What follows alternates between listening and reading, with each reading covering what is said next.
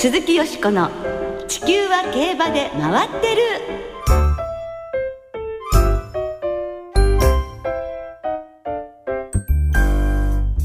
皆様こんばんは。お元気でいらっしゃいますか？鈴木よしこです。地球は競馬で回ってる。この番組では週末の重賞レースの展望や競馬界のさまざまな情報をたっぷりお届けしてまいります。最後までよろしくお付き合いください。今日ご一緒してくださるのは小塚あゆまアナウンサーです。どうもこんばんは。よろしくお願いいたします。よろしくお願いいたします、まあ暑いが続いておりますけれどもね。はいもう。はあ本当に大変ですよね。大変です。暑がりなのではい。そうそうなんですね。そんな小塚さんのこの夏のバカンスというと？バカンスですか、はい。バカンスの予定はないですが、はい。この時期はね週末競馬出張がありますんでん。それが半分バカンスのようなもんですからね。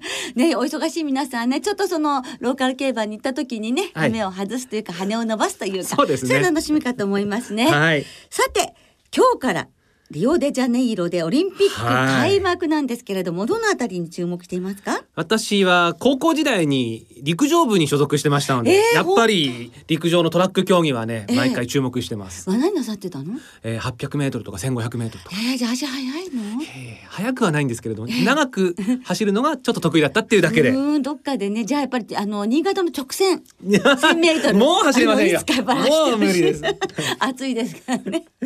よしこさんは注目ありますか、あの柔道の日本代表に JRA 職員のね、はい。はい、原沢久義選手が登場ということでね、うん。やはり JRA のということになると応援したいと思いますよはね。まあ地球の裏側での日本選手の活躍、もうどのどの種目ももう私なんかもう新体操ももちろんだし、もうね、はい。あの体操もですし、もう本当に楽しみはいっぱいなんですけれども、競馬も楽しみがいっぱいです。今週も新潟、小倉、そして札幌で熱戦を期待いたしましょう。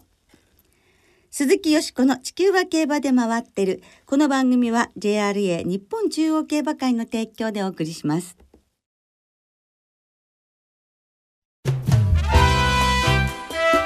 鈴木よしこの地球は競馬で回ってる。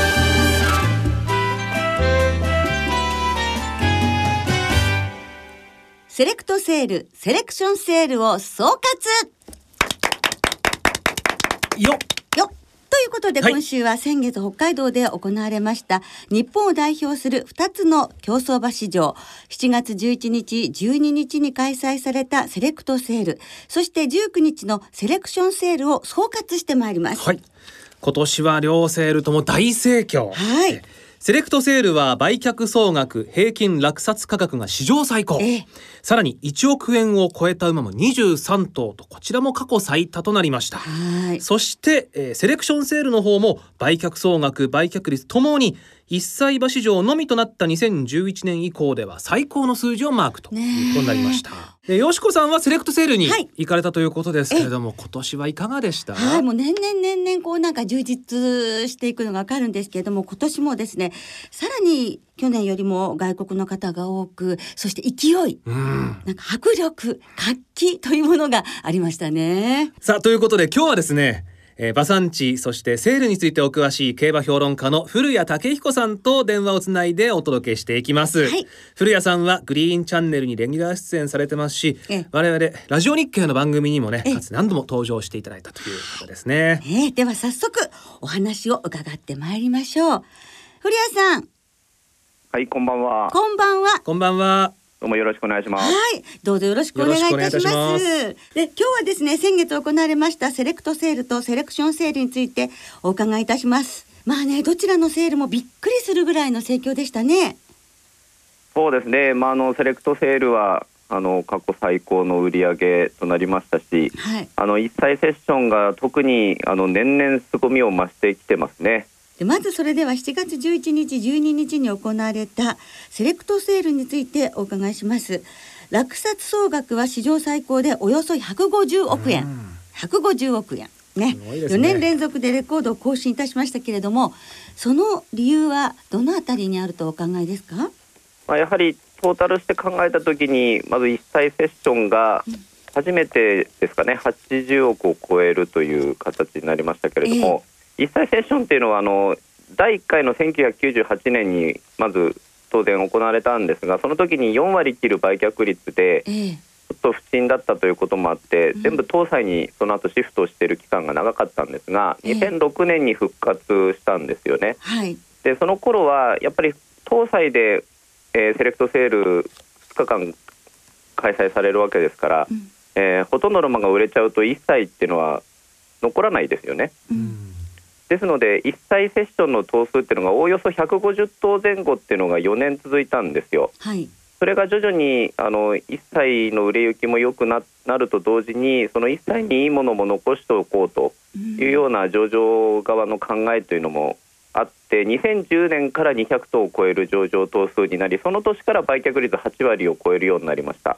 はあ。でそこからどんどんどんどんまた上場頭数も増えて、えー2015年が売却率88%そして今年が87.9%ということで、えーまあ、その1歳にもいいものがたくさんいるんだぞということが浸透した結果東西をもをも上回る売り上げを誇るようになったっていうのがセレクトセールがあのどんどん売り上げを伸ばしてきている最大の要因だと思います。まああのサンデーサイレンスがバリバリだった時はもうサンデーサイレンス3区を買うのはこのセールしかないということで、ええもう東西で、えーかなり活気を極めたというのがありましたけれども、はい。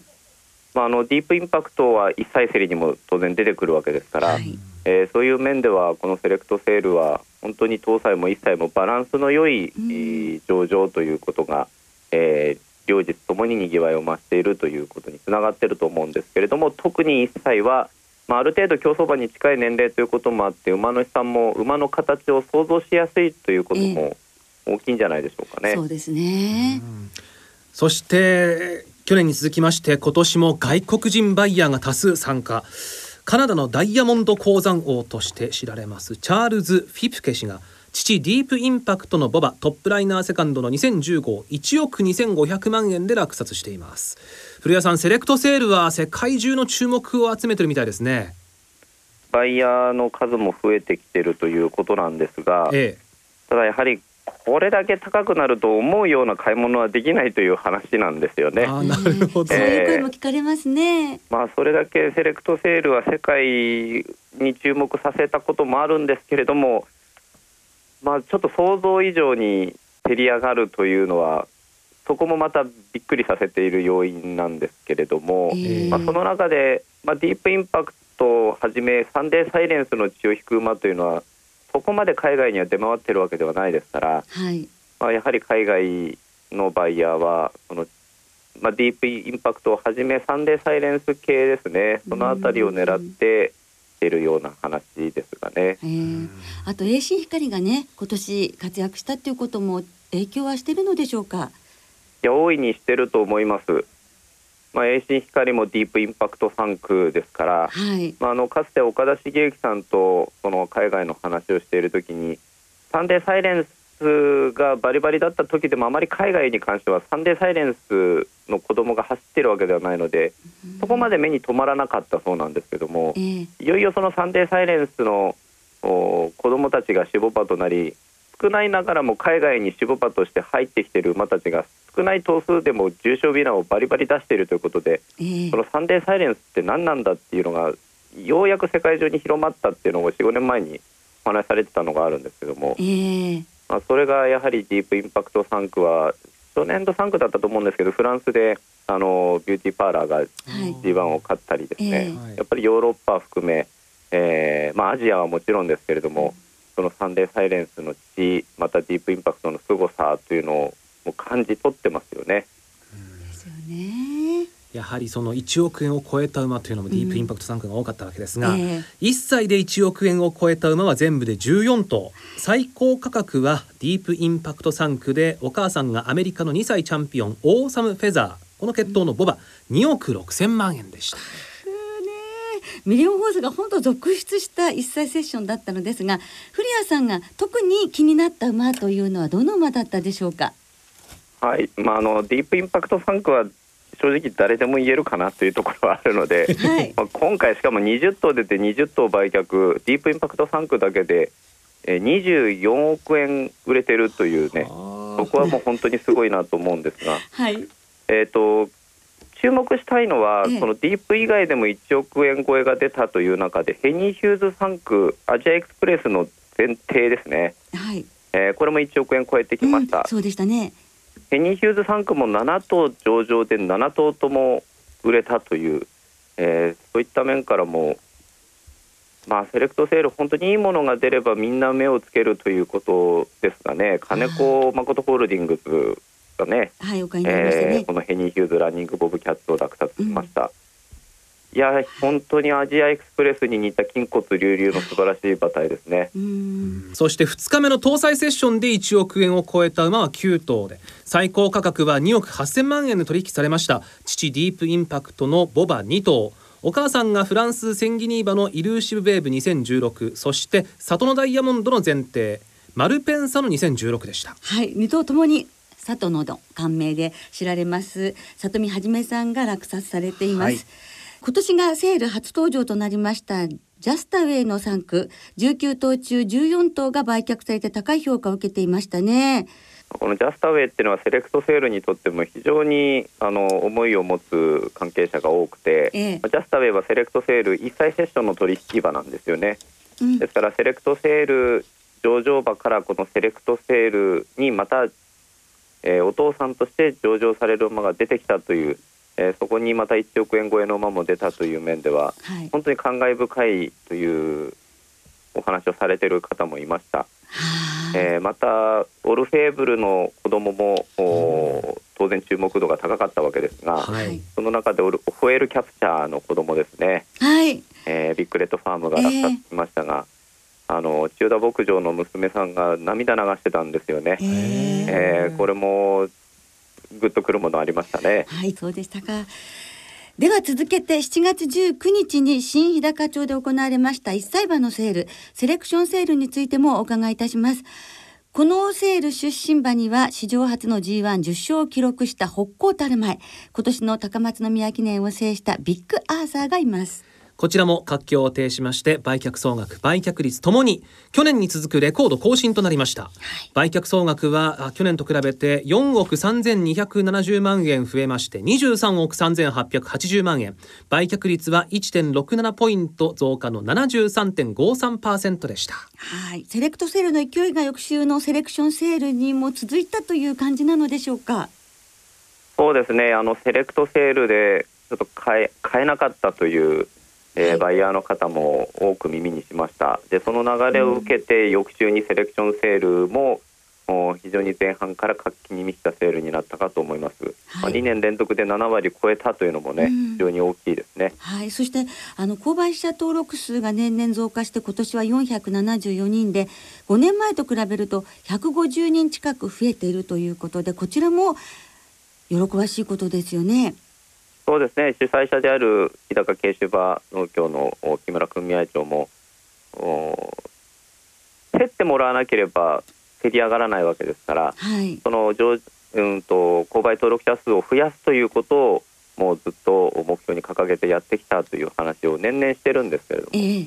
まあ、その成果が今年また現れたということになるでしょうね。そしてセレクションセールの最高価格馬は父ルーラーシップ母天意無法のボバ5000万円でした。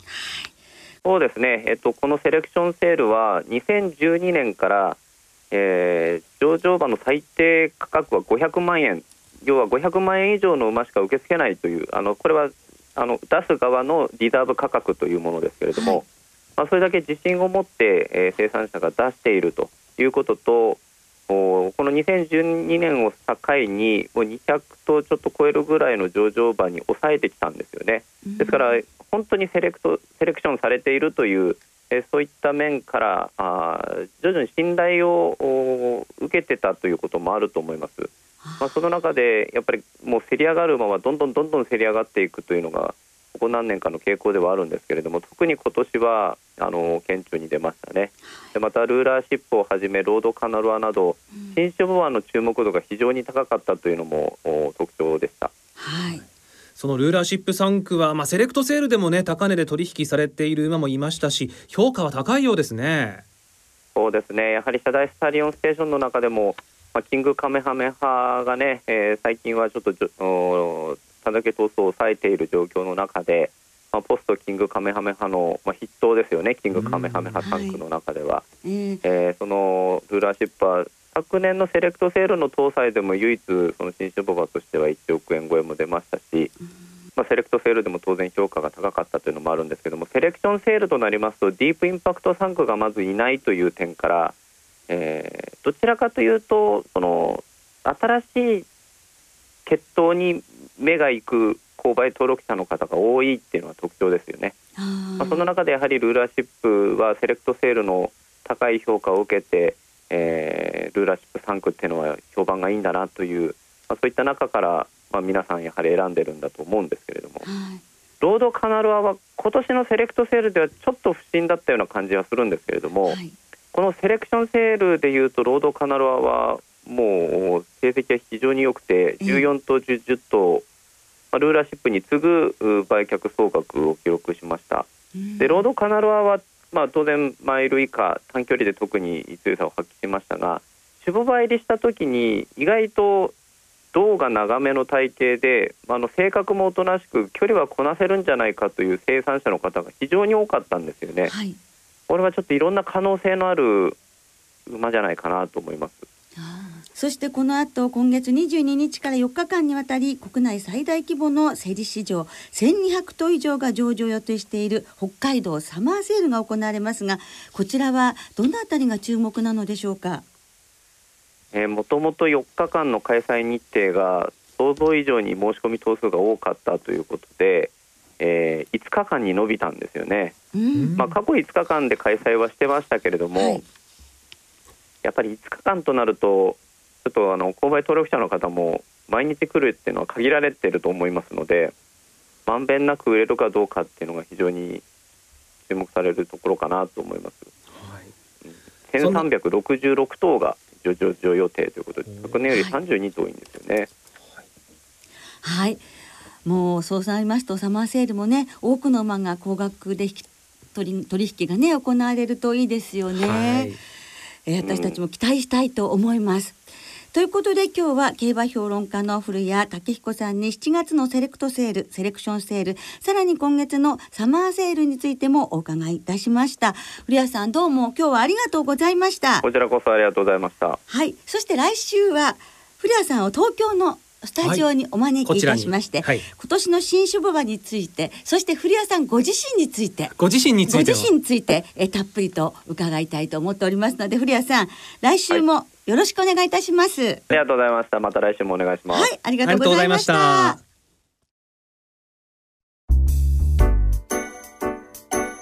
鈴木よしこの地球は競馬で回ってる。ここからは週末に行われる重賞を展望していきましょう。先週はクイーンステークスのよしこさんの本命チェッキーノは取り消しとなりましたが、アイビスサマードッシュは生まれんで見事的中おめでとうございましたありがとうございました。また変えたいところはね、カツンとね、はい頑張りたいと思います。今週もよろしくお願いいたします。よろしくお願いいたします。日曜日新潟でレパードステークス、同じく日曜日小倉で小倉記念が行われます。まずは新潟3歳馬によりますダート 1800m の G3 レパードステークスを展望します、はい。では今週もレースのデータをチェックします。ブーンブーンホリン星から来ました山本直林です。データを紹介しちゃいますねレースが創設された2009年からの過去7年で一番人気の副勝率は 100%3 連単の平均配当は3万9000円。ナオリンは本命となんです。所属別に見ると関西馬の副勝率が30%あるのに対し関東馬は8%しかありません。ステップ別に見るとジャパンダートダービー組が41%と優秀。1000万条件組が25%で続いています。また3月以降に1000万条件以上のクラスで3着に入った経験のある馬の副勝率が41%あり実績がものを言うレースです。うーんえー、っと狙いのよしおは爆発しちゃいました。バイバイにゃー。んゆうこりん。はい、小倉優子さんでしたね。はい。小倉なのに小倉記念じゃなくて レパードステークスの方ということですが先輩ちょっと苦笑いなさってるの？いや、よく頑張りました。はい。ねまあなんか雰囲気はね、はい。でしたね。えー、よしおということですよしをね。爆発し 的なね穴開けてくれるのかもはい。しれませんね、金曜日正午時点新潟は天候晴れ芝田と涼日曜日の天気は晴れ時々曇りで最高気温が34度だそうです、はい、さあそんな暑い新潟で行われるレパードステークス。よしこさんはどんな見解でしょう？はい、ちょっと人気なんですけれども、私はケイティブレイブを本命にしました。うん。兵庫チャンピオンステークス1着。これ7馬審査でしたしね。えジャパンダートダービー2着。ダート1800メートル以上ですと全て3着以内と。やっぱ実績はナンバーワンですので、ちょっとこう随分使ってる12戦目ですからね。えだからちょっと疲れがないか心配ですけど、まあこのままちょっと実績重視でケイティブレイブから行きたいと思っております。はいここから1番のレガーロ、2番のネクストムーブ、5番のケイティブブレイブがね本命ですよ。はそして6番のグレッツェントと。まあちょっと人気サイトですが行ってみマレンで行ってみたいと思います。はい。のとやっぱり、うん。私も名前的によしこですのでなんかよしおもね あの気になるこっそり副賞を押さえてみたいと思他人とは思えないもう他人とは思えません。はい。さあ続いて小倉で行われます芝 2000m ハンデの G3 小倉記念を展望していきましょう。サマー2000シリーズの第3戦です、こちらもデータチェックです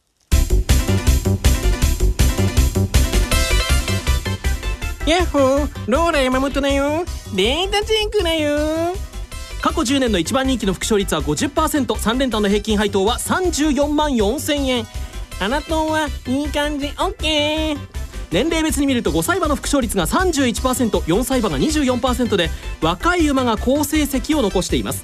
ステップ別に見ると意外や意外。新潟大商店組が最も優秀で副賞率80%そしてハンデは重いほど成績が上昇し57キロ以上で副勝率29%ローラ の本命はね。里のラーゼンでオッケー。でも当たんないけどね。ローラだったね。ローラさんでした。すごいね。出てまローラよく似てましたよ。似てました？ああよかったです。ローラって感じしましたもんね。これは頑張りが報われましたね。はい、すっごい照れてらっしゃいましたけどね。えー、里のラーゼンということでしたね、オッケーだったね。はい。はい。えー、小倉も金曜日正午時点晴れの芝ダート涼、はい。晴れ時々曇りの日曜の天気で小倉はなんと36度、もうほとんど体温ですね。しかも連日この気温だそうで。大変ですね西日本の方ははい。でも馬場状態はじゃあ両馬場っていうことでね。おそらくそうでしょういいね感じですかね。はい、はい。さあ小倉記念はいかがですかさん、、なぜば馬場状態を聞いたかというと、はい。ダコールが本命でええやっぱりね道が悪くなると馬場が悪くなると良くないかなと思ったので、えー両馬場ならば8歳馬ですけれども今年になって重賞4着2着4着2着。まあ安定してるとはい。それ全て58キロですからね、偉いと思いませんか、え偉いですよね。両馬場でダコールから行かせていただきたいと思います、そしてデータと一緒。里のラーゼンとアングライフェンね。これ判定もねすごくマイナス2キロでいいと思います。それからプランスペスカというこちらも金量恵まれました。ですから11番から1番4番12番はい。選んでいきたいと思いますそれではリスナーの皆さんの予想もご紹介しましょう。はい、お願いします。中堅さん小倉記念はアングライフェンを狙います。春の重賞では2桁着順が続きましたが上位とあまり差はありませんでしたし小倉も相性がいいのでここで一気に初重賞制覇を成し遂げてほしいです。有馬記念まで20周さん。先週は夏真っ盛りの小倉競馬に参戦し熱いレースを土日ともに堪能できて満足でした、小倉記念はこの1年でオープン入りと自力をつけコース相性の良いアングライフェンで勝負します。おお人気ですね。はい、うん。皆さんいいんですか？私と一緒で。ムーンレディの2014さん。今週は小倉記念ダコールはもちろん応援しますが、はい。京阪でのウィンリバティをもう一度狙ってみようと思います。この舞台は大得意ですからね。ですね。ラブ大作さん。レパードステークスはオーシャンビューを狙います加藤孝之騎手が勝つと17年目で重賞初制覇という記事を読みました応援してますはい、皆さんどうもありがとうございました。来週は関谷記念エルムステークスの展望を中心にお届けいたします。お聞きの皆さんの様子もぜひ教えてくださいね。お待ちしています。